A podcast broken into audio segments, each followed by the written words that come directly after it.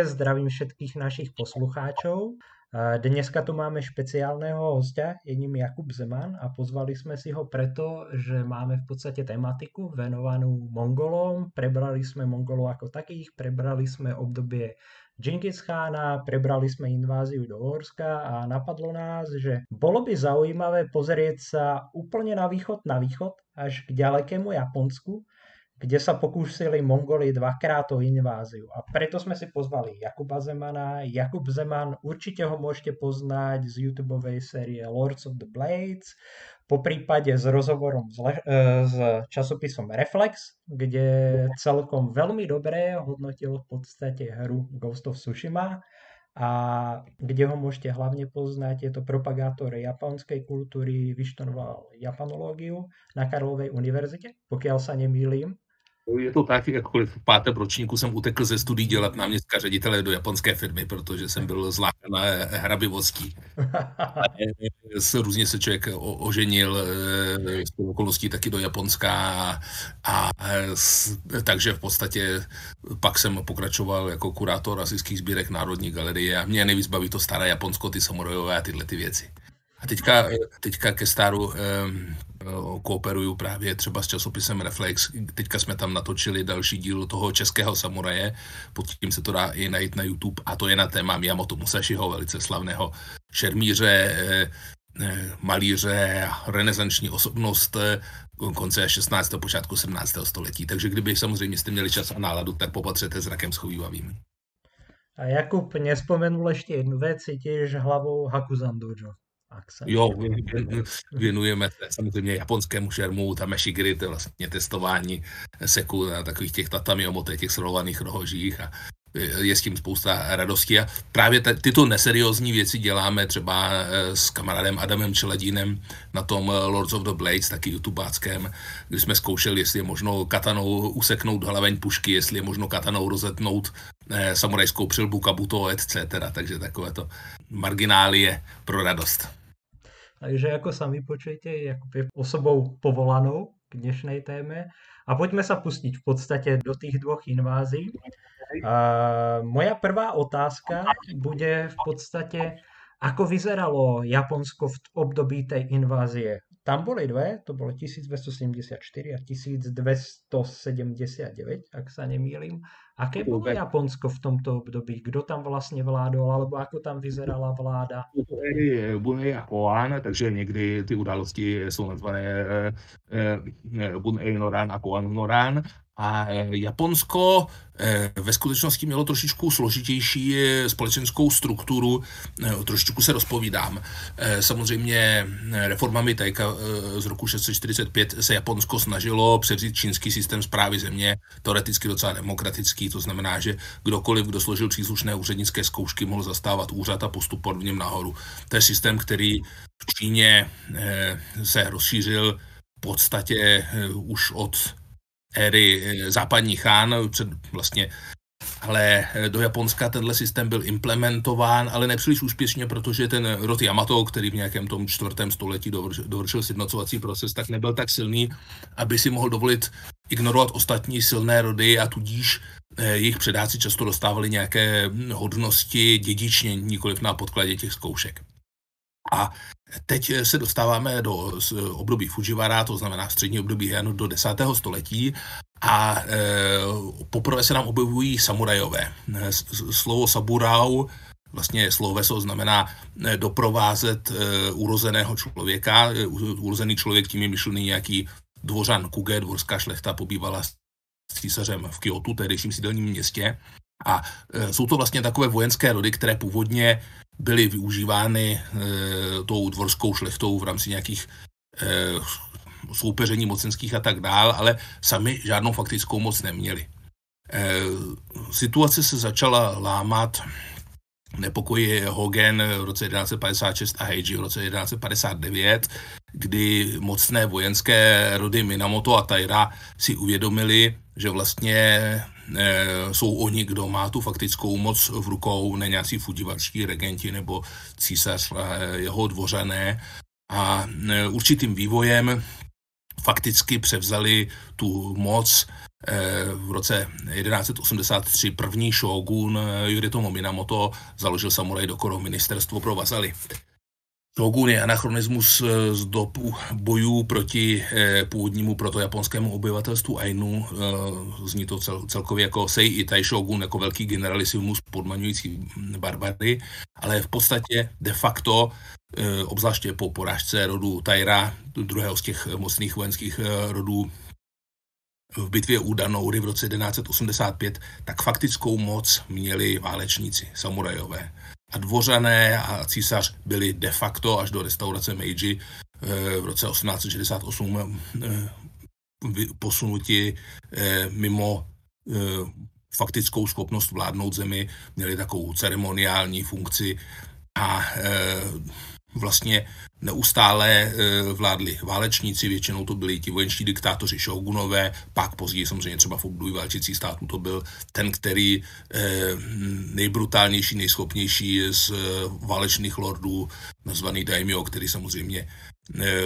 snažil se sjednotit to Japonsko a pevně tu moc držet v rukou. Takže teď jsme v období toho prvního kamakurského šogunátu, který teda bychom mohli počítat tak od toho roku 1183 a eh, z Kamakury eh, vlastně vládli šogunové, ty vojenští diktátoři. Ale zase nějakým historickým vývojem díky Hojo Masako, což byla manželka toho prvního šoguna Yoritomo Minamota, tak kromě Eh, těch šogunů za ně, pak už de facto vládli eh, regenti zvaní Shiken a eh, právě ti byli z rodu Hojo a teď vlastně jádru našeho příběhu těch dvou mongolských invazí 1274 a 1281 hovoříme o jednom z nich, který se jmenoval Hojo Tokimune.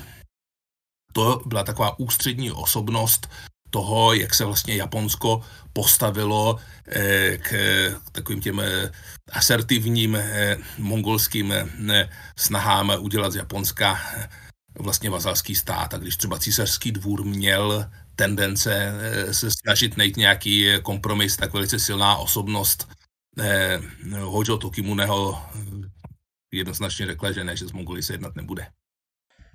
Já jsem čítal v podstatě i v knižke Romana Kodeta Války samurajů, čo je teda český japanolog, aby poslucháči vedeli. A za mňa tá knižka je veľmi dobrá, lebo on pracuje aj s japonskými zdrojmi. Batuchan, ano? Jenom malinkatý vstup. Toho Miyamoto Musashiho právě eh, jsme točili společně s kolegou Kodetem. Takže jsme si popovídali a bylo to neuvěřitelně radostné. To je vynikající člověk a zítra právě děláme ještě nějaké malé dotáčky k tomu. Takže ja skočím naspäť, že proste Batuchán aj posielal posolstvo, ale ono prichádzalo za tým eh, v podstate na šogunský dvor alebo k tomu šogunovi a on ich nechával čakať, alebo ich nechával eh, bez odpovede, že zkrátka s nimi nejednal. Teda to, čo, to, čo povedal. To byl především Kublaj Khan, to byl vlastně Čingis Khánův vnuk. Pardon, Kublaj, tak. Tak, eh, eh, po tom, co se podařilo podmanit eh, napřed severní Sungy, Čínu, Korejské království, potom nakonec i Jižní Sungy, tak samozřejmě Kublaj vysílal spoustu poslů, ty většinou dorazili na, na ostrov Tsushima, kde se od nich převzali dokumenty, ale už nebyli puštěni dál a příslušný Činzaj Bugyo, lokální úředník, jako o tom referoval, eh, samozřejmě, že v Japonsku si eh, byli vědomi toho nebezpečí, ale jako ne, nepřijali, eh, nepřijali vlastně nějaké příliš odmítavé ani nepřátelské stanovisko, takže potom ta retorika i těch eh, depeší se měnila. První bylo jako, že eh, já vládce celého vesmíru chci, aby všechny okolní země vycházely v harmonii a přátelsky, tak jako eh, vztah mezi mongolskou říší a Korou jako, je jako vztah mezi o, o, otcem a synem a později ty depeše bylo vy, vy malí barbaři, co se to opovažujete. A e, samozřejmě, když se ta, e, když se ta e, retorika stupňovala, tak samozřejmě Hojo Tokimune nechal popravit pět vlastně nějakých prvních mongolských velvyslanců a pak se to ještě jednou opakovalo no, ještě v současnosti v Kamakuře jsou jejich hroby a už bylo jasné, že zkrátka tady tributární stát se z Japonska jen tak nestane. Jak jsem předeslal, v podstatě Hojo Tokimune fakticky rozhodoval o všem. A to byl velice mladý člověk. On v podstatě se ujal svého úřadu, když mu bylo nějakých sotva 18 let a taky v podstatě relativně brzo zemřel po pár let po té druhé invazi ve věku 32 let. Ale byl neuvěřitelně schopný, pracovitý a, a měl vizi, že vlastně Japonsko si jen tak něco nenechá líbit a e, takže z toho postu toto poměrně silné stanovisko e, vedlo k tomu, že Kublej se rozhodl řešit celou situaci silou. Já bych se tuto možnost pýtal, a sú nejaké mená, ktoré rezonujú okrem teda, okrem teda toho rodu Hojo z tejto histórie, lebo veľa ľudí napríklad pozná z neskoršieho obdobia, z tej doby, ktoré by sme mohli my tuto povedať ako um, obdoba našej doby pred Bielou horou, alebo pred Bielohorské, teda z toho 16. storočia rezonujú mená napríklad a prezivky ako Drak Zečiga a Tiger Sky, teda už to, ještě, to, to ještě vůbec ne, to ještě ne? vůbec ne. Ono ostatně eh, takový ty Uesugi Kenshin, Takeda Shingena, tak, které máte na mysli, eh, ty v podstatě eh, se eh, dostali k moci až během těch turbulencí toho období Sengoku Jedi, období těch válčících států, což bylo samozřejmě eh, velice dlouho eh, po eh, námi popsaných vlastně událostech, protože ta, ty mongolské invaze neboli Moko Shuraj eh, byly v letech 1274 a 1281 a to období válčících států v podstatě začíná až v roce 1567 a trvá to v podstatě až do začátku toho 17. století. A právě ty turbulentní eh, změny Gekokujo, kdy vlastně ti vazalové hm, dostávali se na post těch svých pánů a tím jako spousta Eh, rodů se vytvořila z ničeho a získala obrovskou moc, tak to je právě až eh, především eh, v tom 16. století, takže velice tak. dlouho po našich událostech. Ale, tak, takže tu můžeme... máme skutečně len ten rod Hojo a nějaké další jména, které by vyloženě rezonovaly. Eh, určitě můžeme zmínit třeba eh, Suke Kuniho, guvernéra ostrova Tsushima, co tam eh, bránil té první invazi se všemi svými 80 samuraji proti samozřejmě poměrně impresivní přesile eh, několika desetitisícové Taira Kagetaka třeba z, eh, zase na, eh, vojenský velitel eh, ostrova Iki, který těch samurů měl třeba 100, eh, ale eh, musíme si uvědomit jednu věc a to je, že eh, ještě nejsme v takovém tom období eh, válčících států, které už jste zmiňoval a to je, že hm, by byly obrovské desetitisícové armády válečníků. Ten samuraj tohoto období byl jízdní lukostřelec, synonymem pro samurajský stav bylo Cubano Ie nebo Cubano Bichi, to znamená cesta luku a koně nebo rod luku a koně. A e, ten e, válečník měl na sobě docela nákladnou zbroj zvanou Ojoroj a bojoval z koňského hřbetu právě pomocí luku a šípů a teprve když Eh, situace vyžadovala, tak se uchylovalo k jiným zbraním, jako partně Naginata nebo Mečitači. A tento urozený válečík měl nějakých 20 asistentů zvaných Zusa jako ve své družině, ale ty často do bitvy nezasahovali, to byli pěšáci, eh, kteří pomohli jejich pánovi, jenom když byl v nějaké té šarvátce stržen ze sedla a často se bitvy e, účastnili jenom tím, že kryti za pavézy taté vlastně povzbuzovali. A e, tudíž ta japonská bitva tohle období byla, věl samuraj a řekl, všichni mě dobře znají, já jsem v 20. koleně potomek e, Hachimantaro, který byl známý e, svou odvahou a teď tam takhle vyjmenovával své urozené předky a hledal si sobě rovného soupeře, se kterým se potom utkal. Ale jak zmiňuji dobové dokumenty eh, z Hachiman Gudoku a, eh, a tak dál, tak samozřejmě Mongolové na tohle vůbec nebyli připraveni ani zvyklí. Mongolové byli excelentní válečníci, kteří jakožto etnikum, které vlastně vyrostlo na koňském hřbetu a z, z něho umělo brilantně schánět stáda a brilantně z něj eh, lovit jako takové dvě velké disciplíny a měli excelentní luky, tak samozřejmě eh, uměli bojovat ve formacích. Už eh, v té první invazní 100, 100 roku eh, 1274 eh, tak eh, tam byla eh, řada pěšáků čínských, korejských. Ta první invaze, jak víme, měla tak plus minus 30 tisíc účastníků, ta druhá to už byla trošičku větší, tam měla 150 tisíc cca. Pravděpodobně jste se stejně jako já setkali s různými eh, počty, eh, těžko verifikovat, ale Eh, samozřejmě eh, ta strategie tam byla naprosto diametrálně odlišná. Samurové válčili individualisticky, jako tady eh, rytíři v raném středověku, zatímco mongolové ve formacích se skvělou signalizací, se skvělými taktikami předstíraného ústupu a tak dále a tak dále. A v každém případě můžeme říct, že na sebe narazili takové Eh, dva z nejtvrdáč, nejtvrdáčtějších národů své doby a samozřejmě tomu odpovídal výsledek těch bojů. Ja by som sa len spýtal, je to z vášho pohľadu také, že sa v podstate vysokopraktický spôsob boja stretol s vysoko ritualizovaným? Je to tak.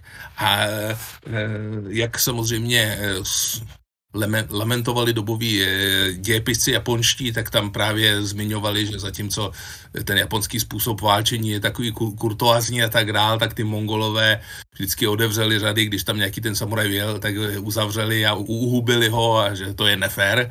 Eh, ostatně eh, vlivem těch mongolských invazí se japonská strategie taky trošičku pozměnila.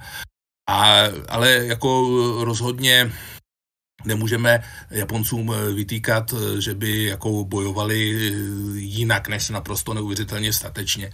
A v tom osobním boji třeba na Tsushimě v tom roce 1274 samuraj jménem hm, Saito Skesada sám pobyl více než 20 Mongolů v boji muž na muže a pak i jejich velitele nějakého velkého, velkého vzrůstu tak to samozřejmě té hrdce těch obránců na chvíli zvedlo eh, náladu a pak samozřejmě, když volal, jestli ještě někdo jiný se s ním chce utkat, tak ho samozřejmě mongolové z dálky prostříleli šípy, z níž tři se mu zabudli v hrudi a, a bylo po boji. Takže mongolové bojovali eh, na výsledek, samurajové tehdejší doby válčili ještě takovým jako starým rytířským kurtoazním způsobem.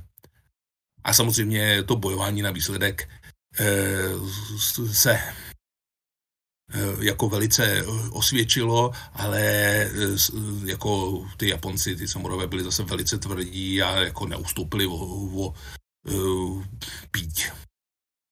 Takže tam se skutečně ukázal v podstatě ten výcvik, který byl zameraný na boj muža proti mužovi, že keď sa dostal v podstatě do tej do tej pozície, kde to mohol využiť, ku príkladu tak ako európsky rytier, alebo európsky rytier to nebolo len o tom, že pán ide ako vo formácii ťažkej jazdy, čo sú samozrejme bolo gro, ale rovnako tam bol výcvik boja s mečom, bol tam výcvik zápasu a tak ďalej.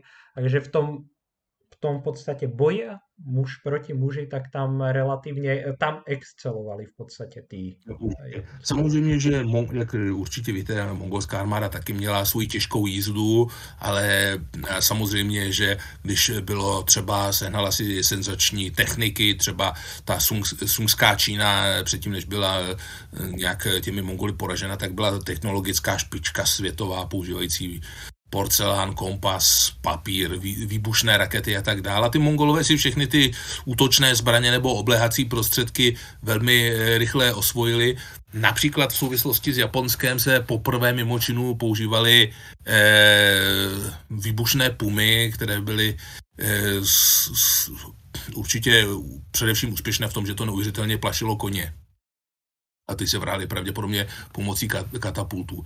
E, později, když už e, vlastně použití střelného prachu zase posunulo světové válečnictví někam jinam, tak vždycky, když se jako trénovali koně pro kavalérii, tak jako se vedle nich střílelo, aby jako si na to zvykli a neděsili se, ale jinak jako přilizený půd toho zvířete, který je jako vůbec nebyl připravený na, na takovýto pekelný rámus a tak dál, e, bylo jako propadnout panice a ty sam, samurové z těch koňských hřbetů potom jako bojovali velice obtížně, což se projevilo obzvlášť právě e, v, ten, e, v té vál, válce Eribunej, v tom, v tom prvním vlastně napadení toho Japonska.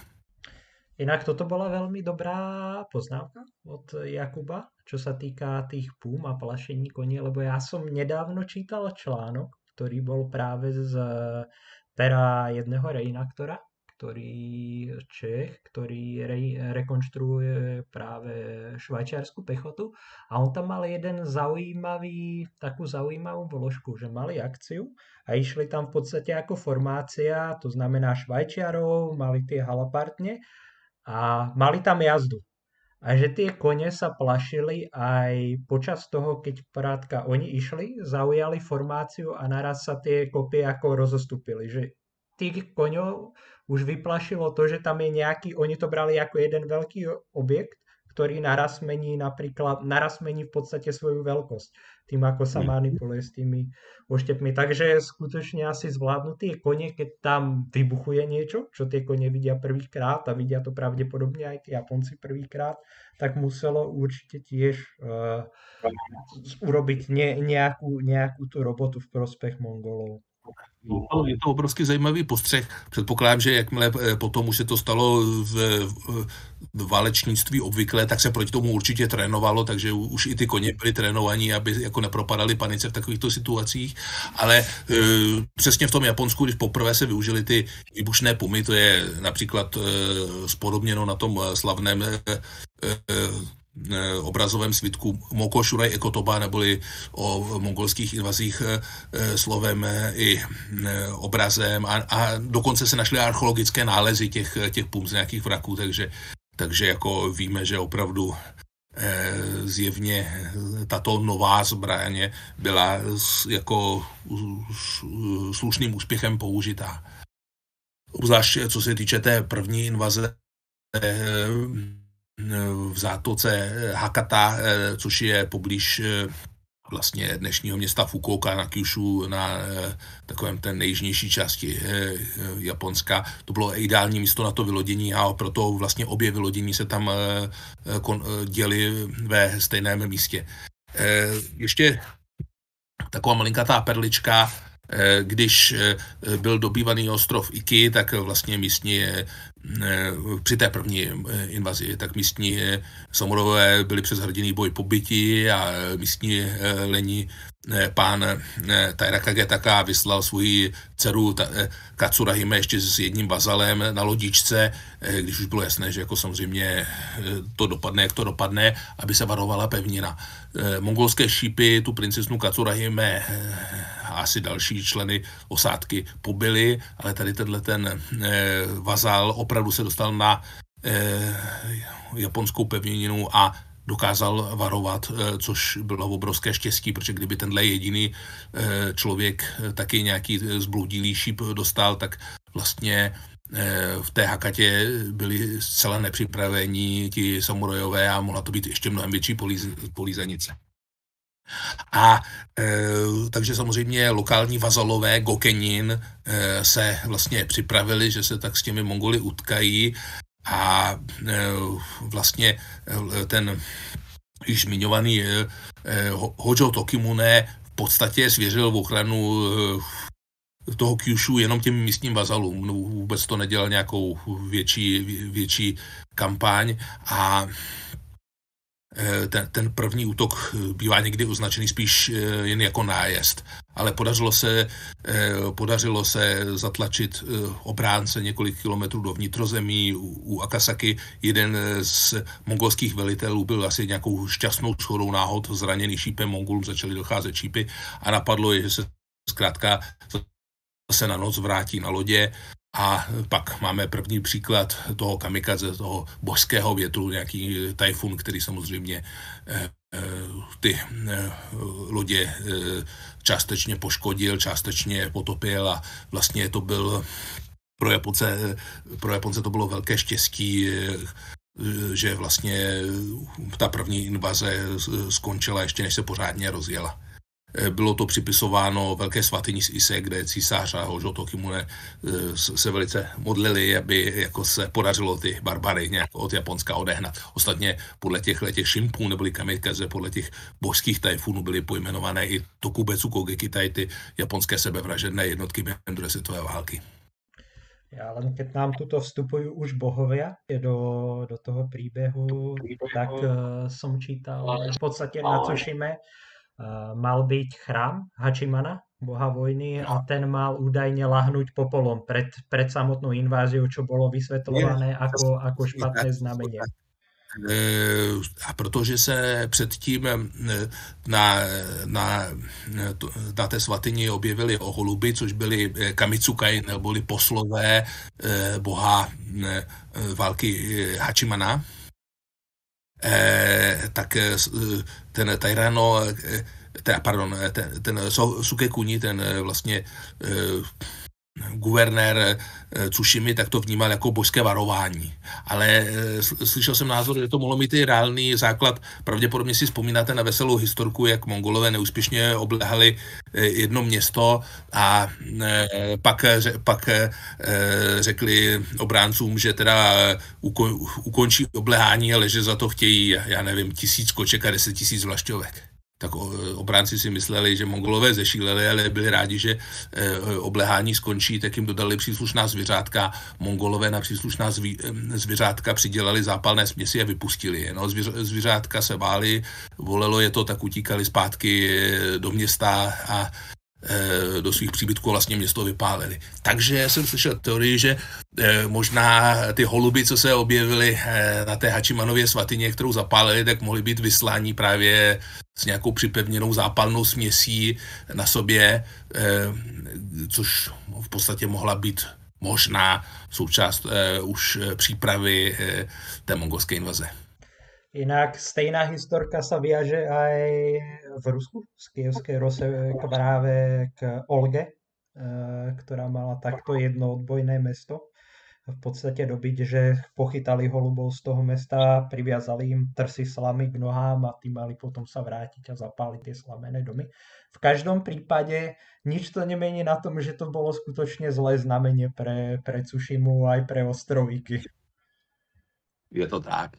O Mongoloch sme sa bavili s Michalom Holešťákom zo Slovenskej akadémie vied a my sme sa bavili v podstate, bola tam spomenutá aj tá brutalita, kde teda Michal povedal, že to bolo používané účelovo Mongolmi. Určite, určite. Že vydesia správne skrátka niečo brutálne a to potom to, to, sa, to echo bude rezonovať ďalej a ďalej, bude sa na to nabalovať a prirodzene sa tí ľudia budú báť, takže sa často v podstate uh, vzdajú už, už pred bojom. Niečo podobné uh, bolo v práve, že aj na Tsushime, kedy teda mali Mongoli pochytať miestne ženy a deti mali ich priviazať v podstate na, na prvý lodi za ruky. Takže aj Přesně tak, Ono, ono vlastně problém dlaně, to je jako vysvlečené, přivázali kolem eh, kýlu svých lodí a eh, podobná situace ještě se stala na IKI při té první invazi, kdy vlastně Eh, když, se, když tam eh, mongolové dobývali ten eh, malý lokální hrádeček, do kterého se uchýlili poslední samurajové i civilní obránci toho hradu, tak samozřejmě ten hrad nemohl vzdorovat, to byla dřevěná pevnůstka taková, ale zkrátka, když se rozrazily vrata té pevnůstky, tak tam stály jako živé štíty právě pochytaní civilové, kteří měli probité dlaně a za ty byly byly svázané řemeny, aby jako se nemohli rozprchnout, kdyby chtěli, že jo. Takže tím se mongolové kryli před eh, japonskými lučišníky. No a samozřejmě tady za těmi živými štíty byli jako zase jejich lučišníci. Eh, zase asi se budu, opak, asi budu opakovat, co už jste tu mnohokrát vyskli, ten mongolský luk byla strašlivá zbraň, zotovená ze šlach, eh, z rohoviny, mohl být, mohl být tak 80 liberní třeba a jsou dokládané do, do střely třeba půl kilometru a s účinný dostřel třeba 200 metrů.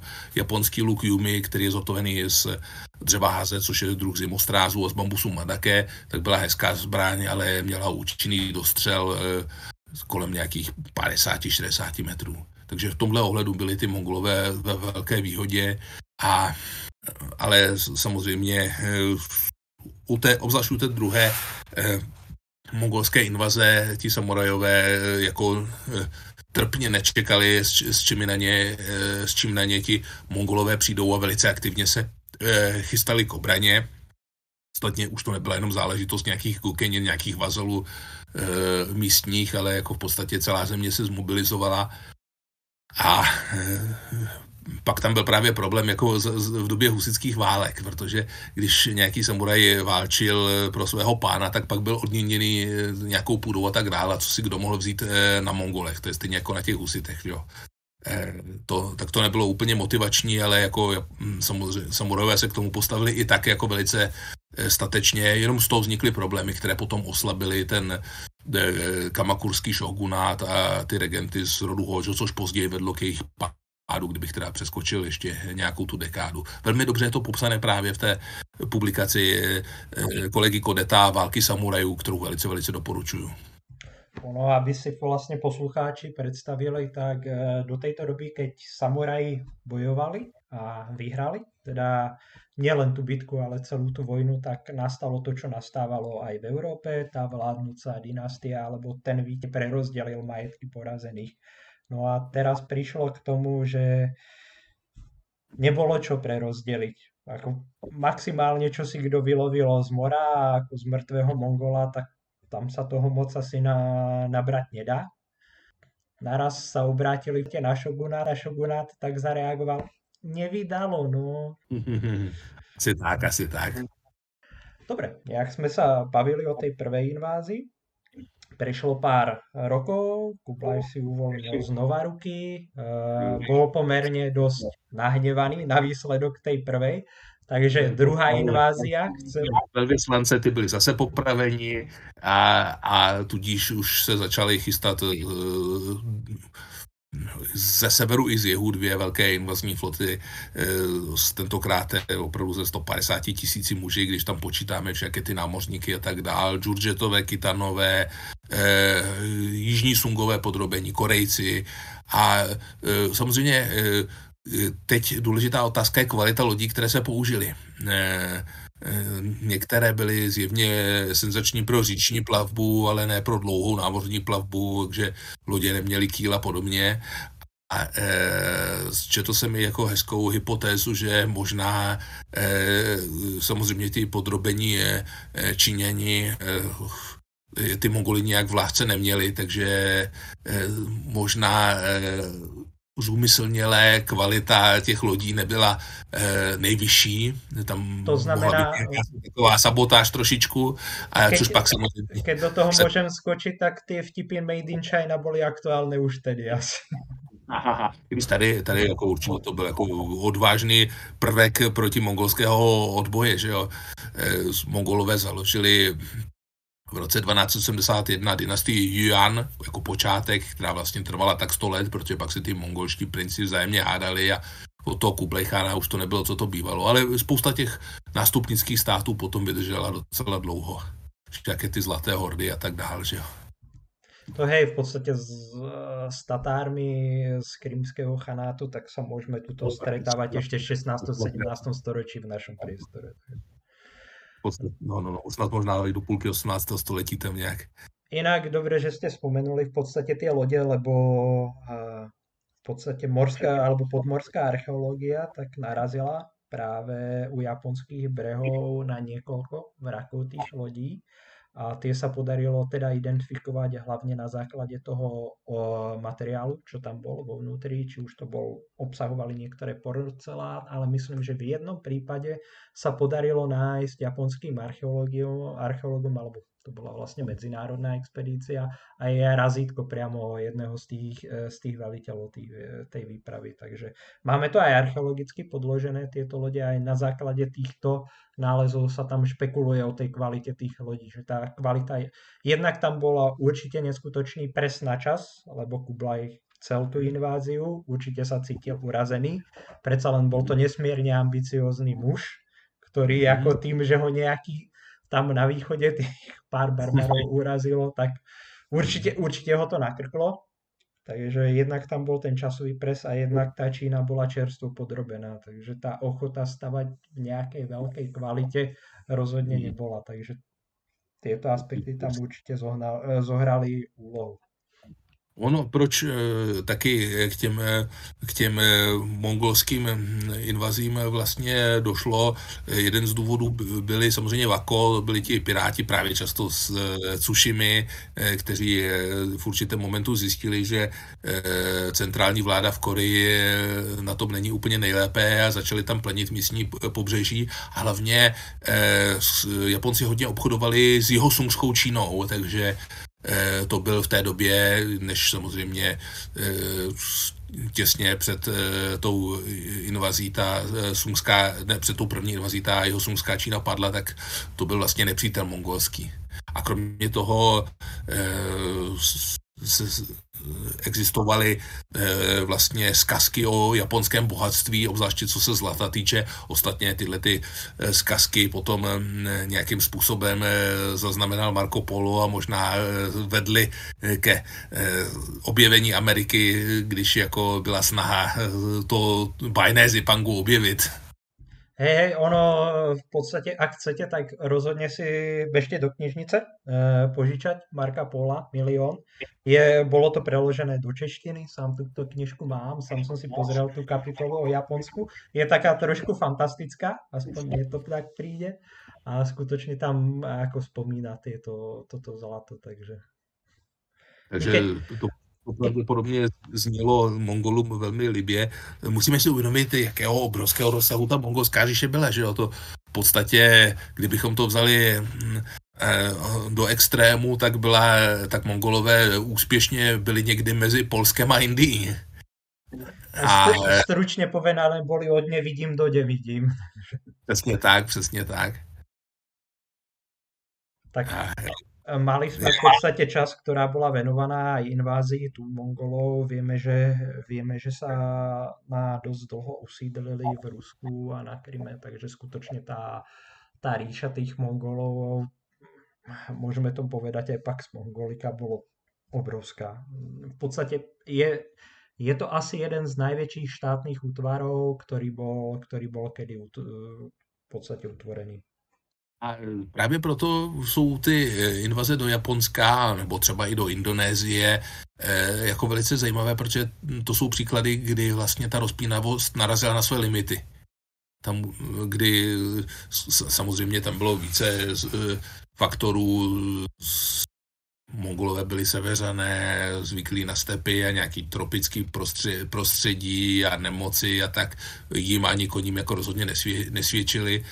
Takže eh, Japonsko nebyla jediná země, eh, která vlastně eh, dovedla Mongoly zastavit, ale v každém případě vybudovat takovýhle obrovský projekt sebere spoustu energie, financí a tak dál.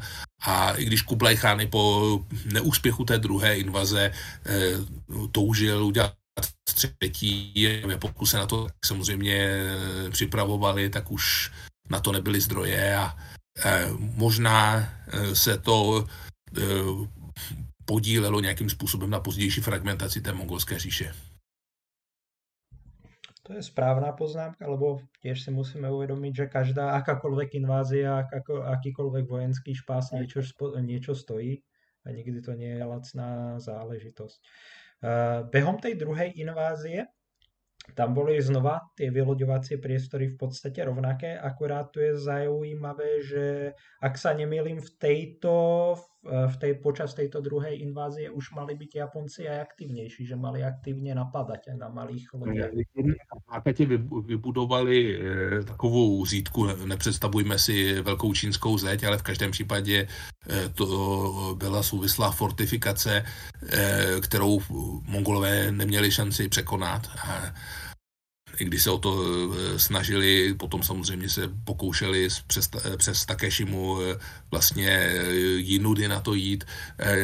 Potom samurové vyvinuli vlastní strategii, to znamená obranu proti útokem, že měli malé lodice a z těch aktivně napadaly ty mongolské lodě, pokud možno v noci nebo za špatné viditelnosti. Samozřejmě nejlepší by bylo, kdyby se je podařilo zapálit, anebo aspoň vyskočit na palubu a posekat, co to šlo. To je právě hezky třeba spodobněné v tom již zmiňovaném eh, obrazovém svítku Moko Ekotoba. A eh, vlastně z toho vznikla taková patová situace Eh, kdy eh, jak eh, severní, tak jižní flota v podstatě nebyla schopná se vylodit na pobřeží a bavíme se od léta do podzimu. To, ne, to nebyla jako záležitost jako na pár dní, ale zase ti samurové nebyli schopni jako Mongoly vytlačit nebo jako cokoliv, čokoliv dosáhnout. No a pak samozřejmě přišly ty další tajfuny, Eh, které přišly v neobvyklý čas tentokrát a které samozřejmě způsobily jako mnohem větší zkázu na té invazní eh, flotile a tím vlastně eh, celé dobrodružství skončilo. To, co z těch lodí zbylo, tak se, tak se vrátilo. Předpokládám, že mongolští velitelé vyprávěli barvité historky o strašlivých přesilách, proti kterým museli bojovat. A v podstatě tím, tím bylo vlastně dosaženo toho, že na Japonsko se nepodařilo vylodit těm invazním jednotkám. Co si z toho zobrali Japonci a potom ta trieda samurajů? Reflektovali to nějak vo výzbroji, výstroji, případně v taktike? Určitě, určitě ve všech parametrech. Například eh, Hojo Tokimune eh, byl odaným eh, stoupencem zenové školy eh, japonského buddhismu a vlastně v této době vzniká to Bushido, ta cesta válečníka, eh, která samozřejmě eh, plně kodifikovaná byla až v období Edo během těch let 1603 až 1868, ale takové ty mentální základy eh, takového toho historického samurajství, tak jako myslím, byly nejvíce vytvořeny právě eh, vlivem tady toho, toho. V Japonsku samozřejmě vznikla představa o Eh, zázračné obraně eh, země pomocí těch božstev Kami, což se pak samozřejmě promítlo i za druhé světové války u těch eh, Tokubetsu Kogikitai, u těch sebevražených oddílů zvaných jako kamikadze. Samozřejmě, že strategie se začala měnit, už, už to válčení později nebylo tak kurtoazní, jako bylo předtím. Mění se konstrukce zbrojí, mění se konstrukce japonských mečů, meče z období Nambokucho, to je v těch letech 1333 až 93, což potom následovalo po pádu toho kamakurského šogunátu, tak e, mají velice široké čepele s velkým hrotem zvaným Okisaki, e, takže e, zjevně to všechno byly reakce na ty mongolské invaze, protože starší, subtilnější meče se údajně o ty mongolské zbroje při bodu lámaly. Takže ty vlivy by byly určitě velké od uvědomění si nějaké národní jednoty a od nějaké té mentální vize, eh, že vlastně Japonsko je země chráněná božstvykami. A eh, pak samozřejmě faktický důsledek eh, byl pozdější pád toho kamakurského šoukunátu, kdy samozřejmě ne všichni ti hodžovští regenti byli schopni, eh, jako ten Hojo Tokimune a eh, ten poslední eh, kamakurský šogun byl jako vyloženě duševně nespůsobilý, takže to potom vedlo k období válek Severního Jižního dvora na Bokučo právě v těch letech 1333 až 93 a potom samozřejmě k vzniku nového šogunátu, tentokrát od od eh, Ashikaga Takaučiho, tak to byl ten Muromachi Bakufu, potom Kamakura Bakufu. Takže nový eh, typ vojenské vlády. Uh, moja ďalšia otázka bude zo súčasnosti. Uh, viem, že vy ste v Japonsku bol, chodíte tam. Ako rezonuje toto obdobie v Japonsku? Ja viem, že Sengoku Jidai je to najpopulárnejšie, minimálne na západe, je tam veľa vojnových štátov, ale ako je samotní Japonci vnímajú práve obdobie týchto dvoch invázií. Rezonuje to tam, vedia o tom, zaujímajú sa, nezaujímajú sa?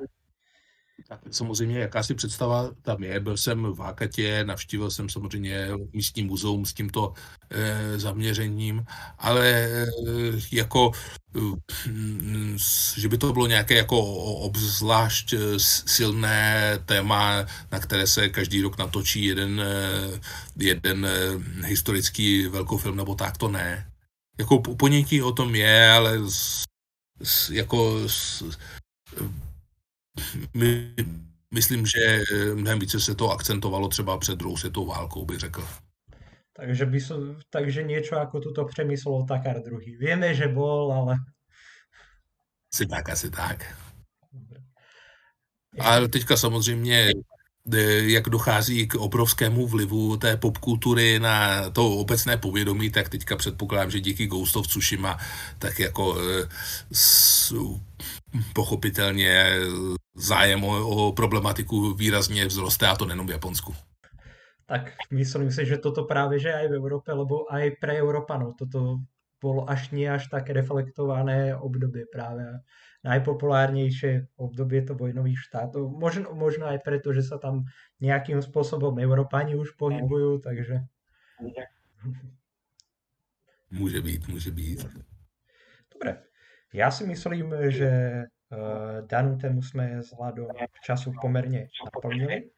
Ja by som rád poďakoval Jakubovi Zemanovi, že sa zúčastnil nášho Já velice, já velice děkuji za pozvání a co nezdvořili bych pozval na ty eh, podcasty časopisu Reflex, najdete to na YouTube pod Český samuraj. A teďka právě s již zmiňovaným mým vynikajícím kolegou Romanem Kodetem, který právě napsal války samurajů a s Miyamoto Musashiho, což je takové to hezké téma právě přelom 16. a 17. století. Takže pokud vás tato problematika zajímá, počítám, že podcast bude hotový tak za týden a už teď jsou na YouTube starší díly právě zabývající se japonskou historií, samurají a tak dále. Takže tímto zvu co nejstvořili.